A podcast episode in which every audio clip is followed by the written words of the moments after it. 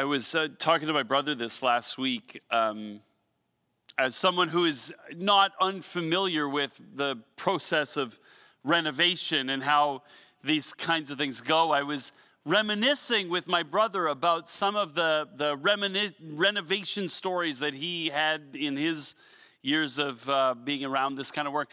We were laughing about how, uh, for instance, when, when he had bought his home that they live in now, he and his wife and his kids, um, I remember one of the first things, the first room they renovated was a kitchen.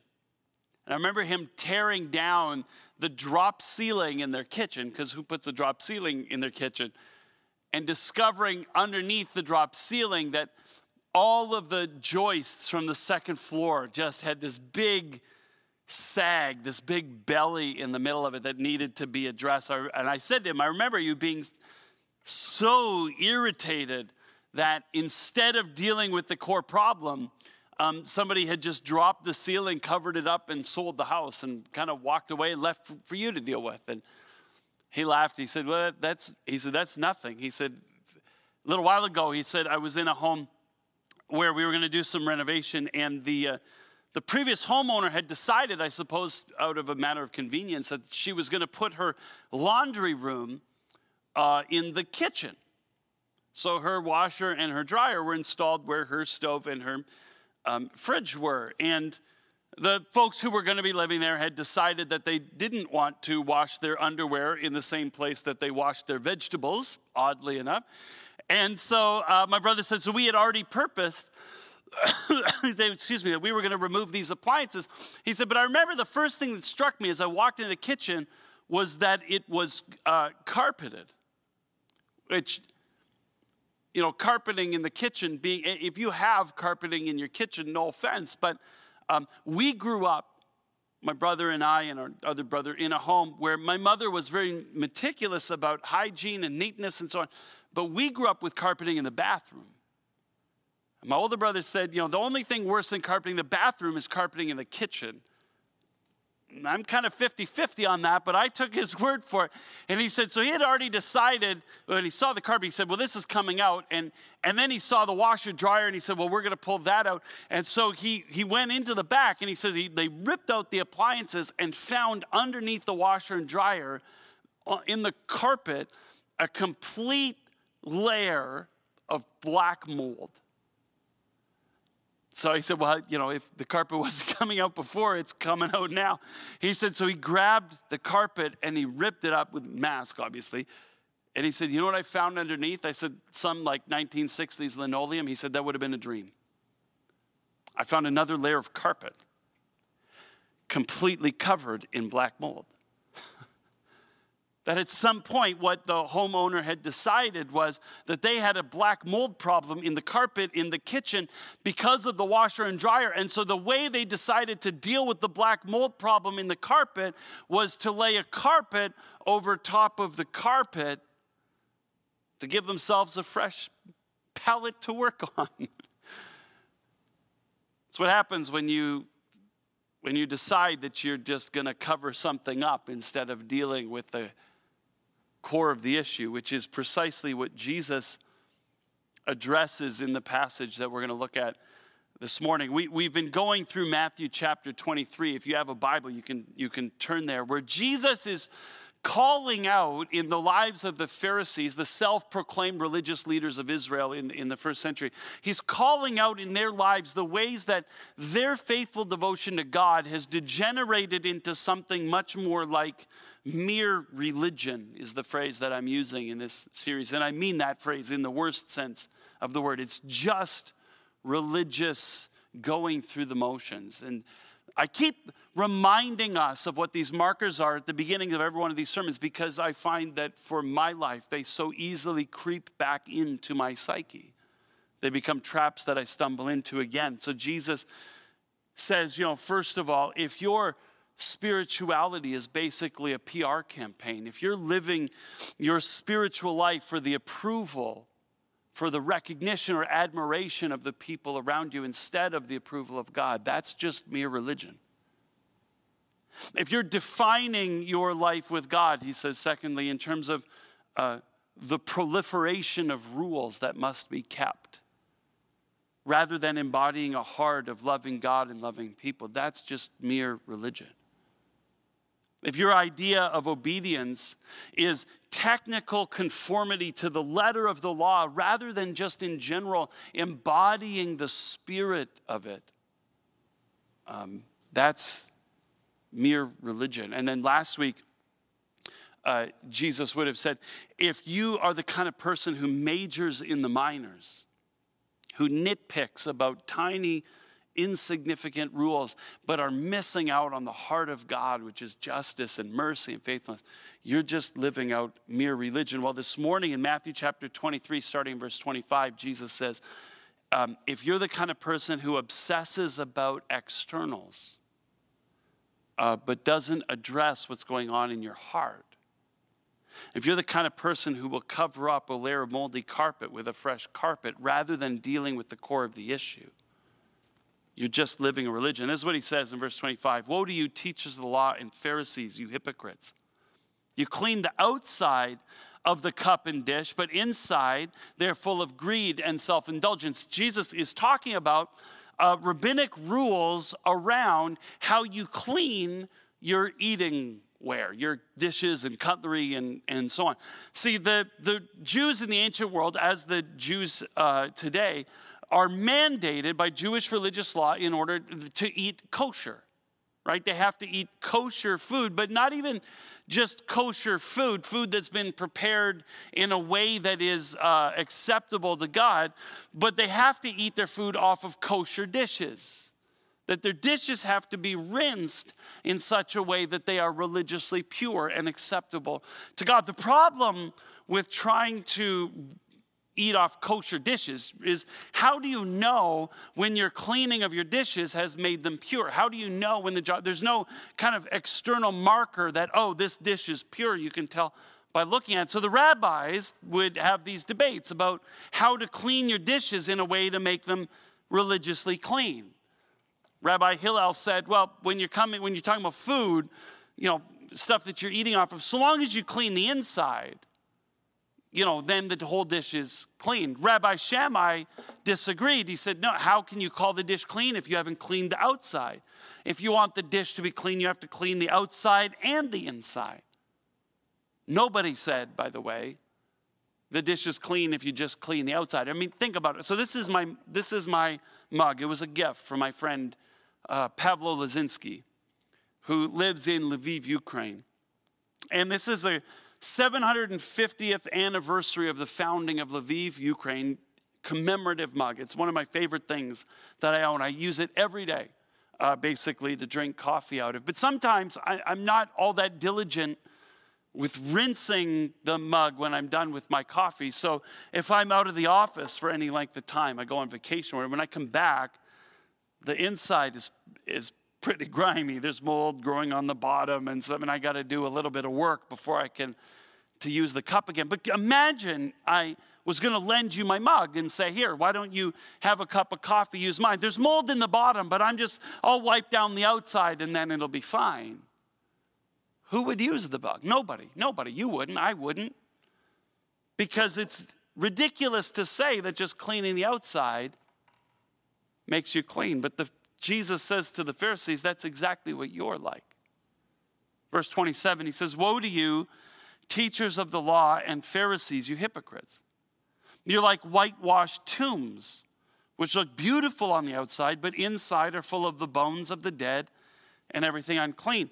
Um, Jesus is talking about the burial practice in ancient Israel. It, that in ancient Israel, what they used to do was they used to create burial monuments for important people who had died. We do it today. We, um, you know, I've been to Paris and I've been at the tomb of Jim Morrison, which has become somewhat of a shrine in the city of Paris. I've sat there and um, you know, watched, looked at the candle burn and listened to somebody play Doors music and smoked a little bit of weed, uh, secondhand, entirely secondhand.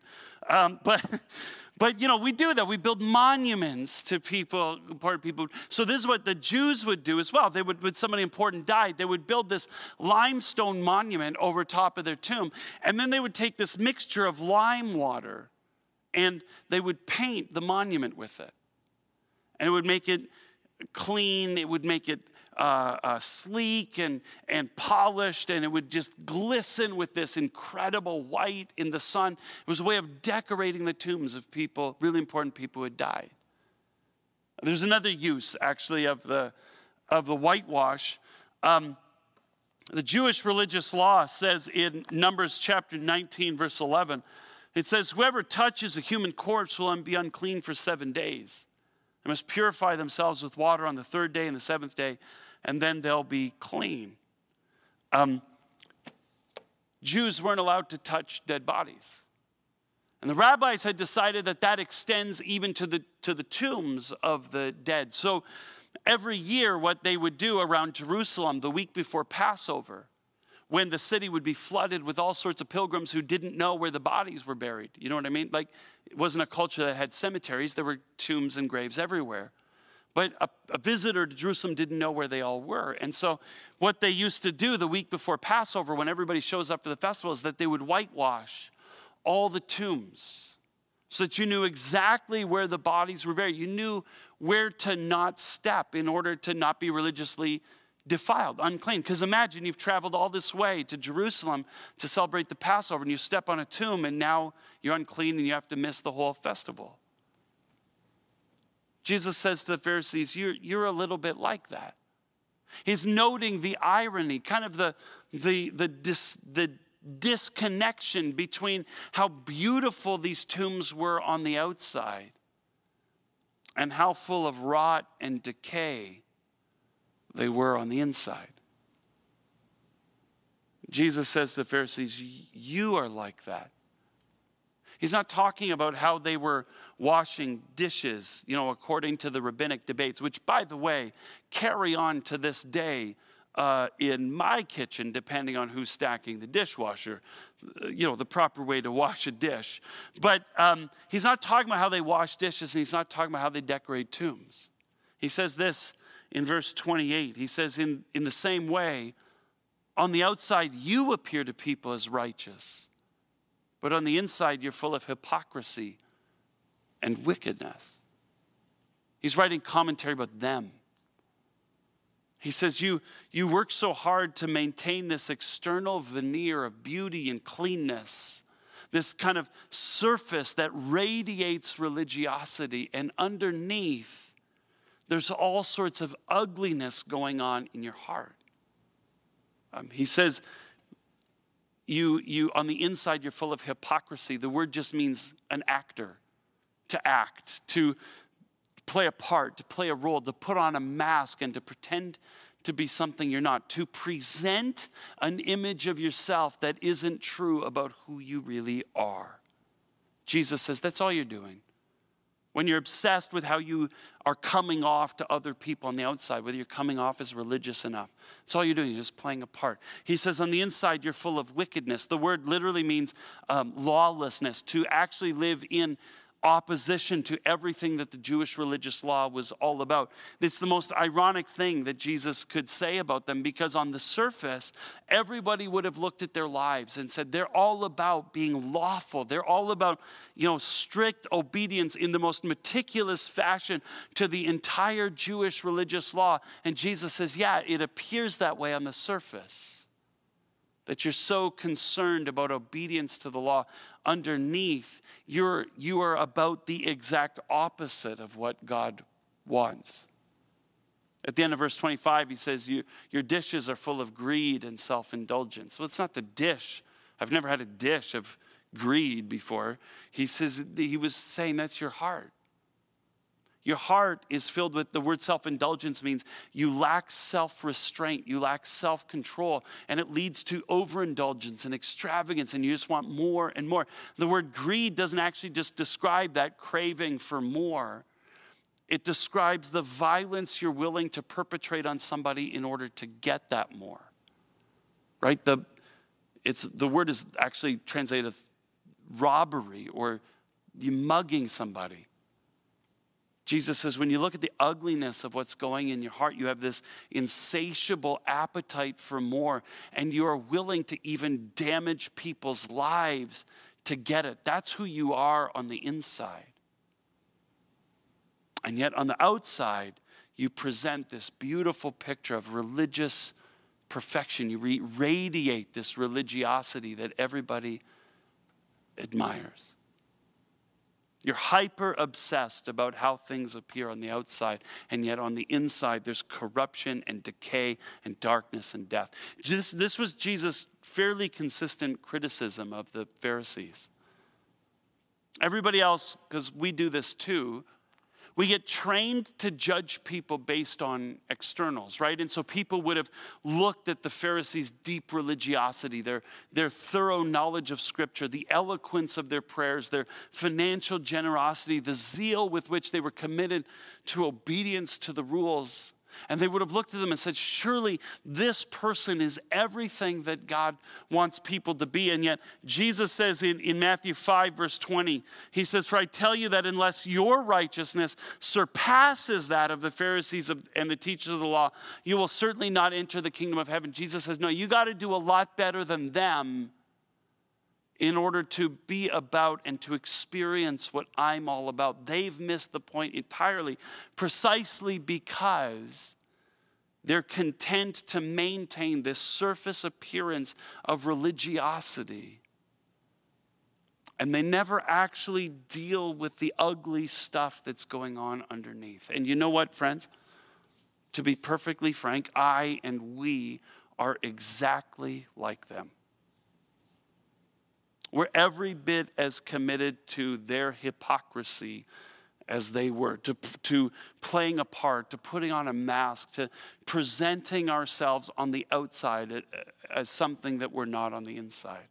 And we do it, quite honestly, we do it in the same ways that they do it. We do it by trying to maintain an image of religiosity that we build up through, you know, uh, faithful church attendance, that we build up through our knowledge of the scriptures, through our eloquent prayers, through our zeal for volunteering, you know, especially in our anchor causes with the poor, with our financial generosity. We, we're committed to these uh, external symbols of our religiosity to to presenting ourselves in a certain way. We're committed to it, not just in the, in the religiosity of it, but in the rule keeping of it. That we sort of imagine that the life that God wants from us is adherence to the rules, all the do's and the don'ts. So we, you know, you don't do drugs and you don't sleep, sleep around and you don't sext with people who aren't your spouse and you don't um, stay out past curfew, depending on your age. You don't cheat on your spouse or cheat on your taxes. You don't take stuff that doesn't belong to you. And so long as you are roughly adhering to the rules, you're living the life that God wants from you. And the reason we define it by that external stuff is that it's also easy, it's highly visible, and it's easily measurable, and it's very checkbox friendly. We can go right down the list and say, Yes, I'm doing all of the things. We obsess about presenting ourselves externally as being a certain kind of person. We do it in the way that we pretend, the way that we present ourselves as somebody that we're not. Um, the ways that we present ourselves as being more put together than we really are. We hide our weaknesses and our vulnerabilities, right? And we try and maintain this image. We maintain it with our dress, we maintain it with our hair, we maintain it in the way that we keep our home, we maintain it with our smile when we come into an environment like this. How are you? I'm fine, thanks. Things are going really well. We keep the show going by the way that we pretend that our relationships are doing well. Our marriage is great, and our friendships are great, and our kids, they're doing great. Right? I was thinking this week about the, that, that uh, character from Seinfeld, that girl, I think Kramer was dating this girl. Oh, everything's great. It's so great. How can you believe it? Can you believe it? It's so great. Right? We, we play that game. We do it in the way that we hide our, our doubts and our questions and our fears and the ways in which we feel like our faith might be even slipping away. We don't talk about that stuff because what we've done is we've conspired together to create a community where we uh, agree with each other to maintain this external veneer that everything is great. And in the context of that kind of community, the person who takes the risk to be vulnerable and to say, actually, I have serious doubts about my faith. Actually, I kind of feel it slipping away. Actually, everything is not great. That person gets judged for being honest. They get excluded because of their authenticity. They get condemned for dropping the mask and showing everybody who they really are. That's not how we do business. How we do business is we maintain this surface veneer. We give everything a good whitewash before we go out in public so we can present this shiny, happy version of our lives that is in no way the truth about what's really going on inside because underneath that whitewash, shiny, happy veneer is darkness and hurt and brokenness and rot that's going on on the inside that gets completely ignored and unaddressed. Right? Because we maintain this um, external veneer of being courteous and gracious with people, we never lose our patience, never lose our temper. We tend to excuse the simmering rage that we carry around in our spirit, the bitterness that we hold towards another person. That stuff we don't deal with right? because we are, are, very careful to be appropriate around people that we're a- attracted to. We never actually address the lust that lives in our heart, the, the ways that we lust after everything that moves, and especially if it moves on our computer screen. Because we work so hard to be the, the doting partner, we never confront the torch that we've been carrying for somebody who's not our partner. We don't ever actually address the emotional affair that we've started at Starbucks or at work. We don't deal with the heart stuff because, you know, we've trained ourselves to be so tolerant and politically correct and loving and kind in everything we say. We never actually name the fear and the hate that we have in our spirit towards that group that's just different than us. We, we cover our um, greed with generosity. We cover our worry and our lack of trust in God with planning and, and, and you know, careful togetherness. We, we cover our judgmentalism with kind words. We, we maintain this shiny, happy surface veneer of religiosity, and underneath is this dark brokenness and rot that never gets addressed. The truth is, that's not what Jesus came for. Jesus didn't come so that we can maintain the surface. In fact, what he says in verse 26, he says, This blind Pharisee first clean the inside of the cup and dish, and then the outside will also be clean. Jesus says, No, deal with the inner stuff. If you deal with the inner stuff, the outer stuff takes care of itself. Right? Imagine you were at my house and I was going to offer you a, a, bowl of ice cream, which is, of course, going to be chocolate peanut butter because there's just not any other ice cream worth offering.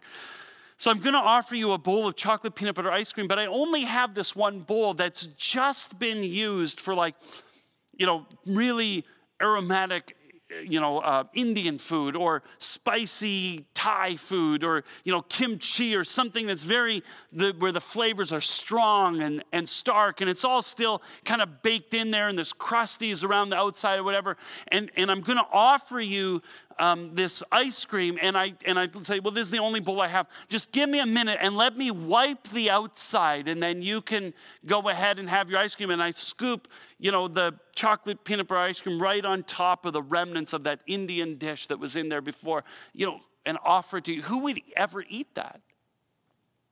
When you just deal with the outside stuff, you haven't actually accomplished anything of any value. Jesus says, what you need to do is deal with the inside. Conversely, if I had this bowl and there were there was still food on the inside and there was crusties all baked on the outside, and I said, you know what? Just give me a second to wipe out this bowl for you. And I wiped out the inside clean, and I put the ice cream in it, and I handed you the bowl, and it still had the remnants of the Indian food all around the outside, kind of the outside of the dish. There's not a person in this room who would refuse a bowl of peanut butter chocolate ice cream under those conditions. You wouldn't care about the stuff on the outside.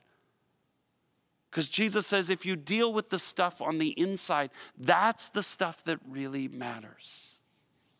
All of the rest of it takes care of itself. The Apostle Paul uh, addresses this exact same issue in the book of Colossians. In Colossians chapter 2, verse 20, he says this He says, Since you died with Christ to the elemental spiritual force of this world, to religion, why, as though you still belong to the world, do you submit to its rules? Do not handle, do not taste, do not touch.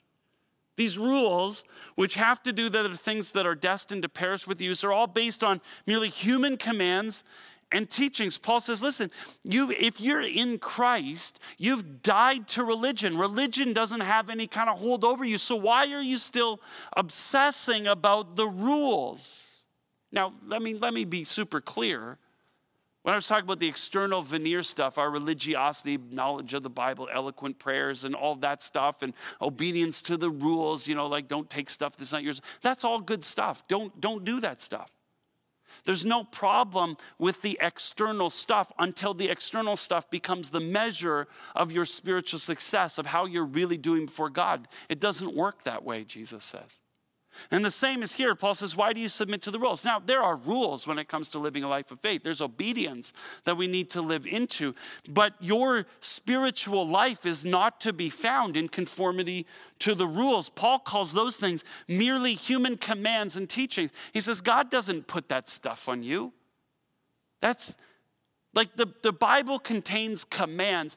Every way that we reflect on those commands and how we live them out in our lives. That's a human interpretation and application of what God has invited us to. And maybe it's a good one and maybe it's not, but it's but those are human applications and teachings. When, when, the Bible teaches that certain things are true, that Jesus is the Son of God living as a human being, he was raised from the dead and so on. But everything that, all of the ways that we reflect on what those teachings means, those are just human teachings, right? This is what we bring to the conversation. And there's nothing bad about reflecting on theology or thinking about how a command applies to your life until that becomes the governing thing. Paul says those are, those are just human commands and teachings. He says, instead, he said, such regulations have an appearance of wisdom with their self imposed worship, their false humility, and their harsh treatment of the body, but they lack any value in restraining sensual indulgence. Paul said, on the one hand, I get it, right? That's the structure of how we live. He says that the problem with living according to an external rule based system is that no system of rules is ever going to change the human heart.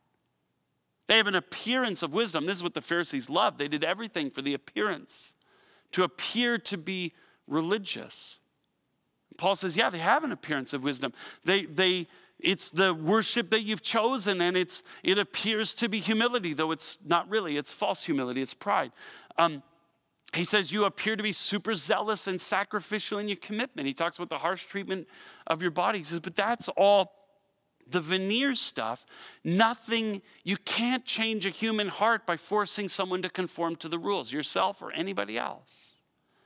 Paul says it, it feels like that's what you're supposed to do, but he says it doesn't accomplish the goal. Instead, this is what he says in the next verse, Colossians 3 Since then you've been raised with Christ, set your hearts on things above, where Christ is seated at the right hand of God. Paul says instead of obsessing about rules and, and uh, you know, presenting this religious image and maintaining the appearance that you're the kind of religious person that God wants you to be, instead of obsessing and focusing on all that stuff, focus on the heart stuff. Focus your life and your attention. Spend all of that time and effort and attention that you used to put into, you know, obedience to the rules and, and presenting a certain kind of image to everybody else. Spend all of that energy and attention focused on knowing and loving Jesus. Set your mind on things above where Christ is. Set all of that time and effort and attention on knowing and loving the people around you, the people with whom God has surrounded you. Maybe even more deeply, spend all your time and effort and attention on being known and being loved by Christ, and being known and being loved by the people around you. Surround yourself with things that nurture the love of Christ in you. Deal with the inner stuff, and the outer stuff will take care of itself. Paul says, You do that. You focus um, your time and effort and energy on knowing and loving Christ and knowing and loving people, knowing and, and loving and being a part of the kingdom as it's coming on earth as it is in heaven, surrounded by a community of people who is walking with you in that, embedded and immersed in the worship of God, not as checklist things, but as ways of nurturing that love in your spirit. And Paul says, what you will discover happening is that the old kind of way of being, the old person that you've been will just fall away with some effort, but that's when the old person begins to fall away and you begin to radiate the beauty of who Jesus is from your life. That's the goal, friends. It's not about maintaining some sort of surface veneer image, this shiny, happy picture of religiosity where we're um, trying to impress everybody with our, our religious behaviors and our adherence to the rules, and we're trying to present an image of ourselves that isn't true about what's really going on. That's not what following Jesus is about. It's not about obsessing over externals, it's about dealing with what's going on in your heart. Doing whatever we can, Jesus says, to clean the inside of the cup and dish. Because if you work at that, at knowing and loving Jesus and knowing and loving people, you work at cleaning the inside, dealing with the heart matters at the core of who you are. Jesus says, and as a result, all of you will be clean. All of the rest of it in time will just take care of itself. May we, friends, become the kind of people and the kind of community that doesn't need to pretend anymore. That drops the act.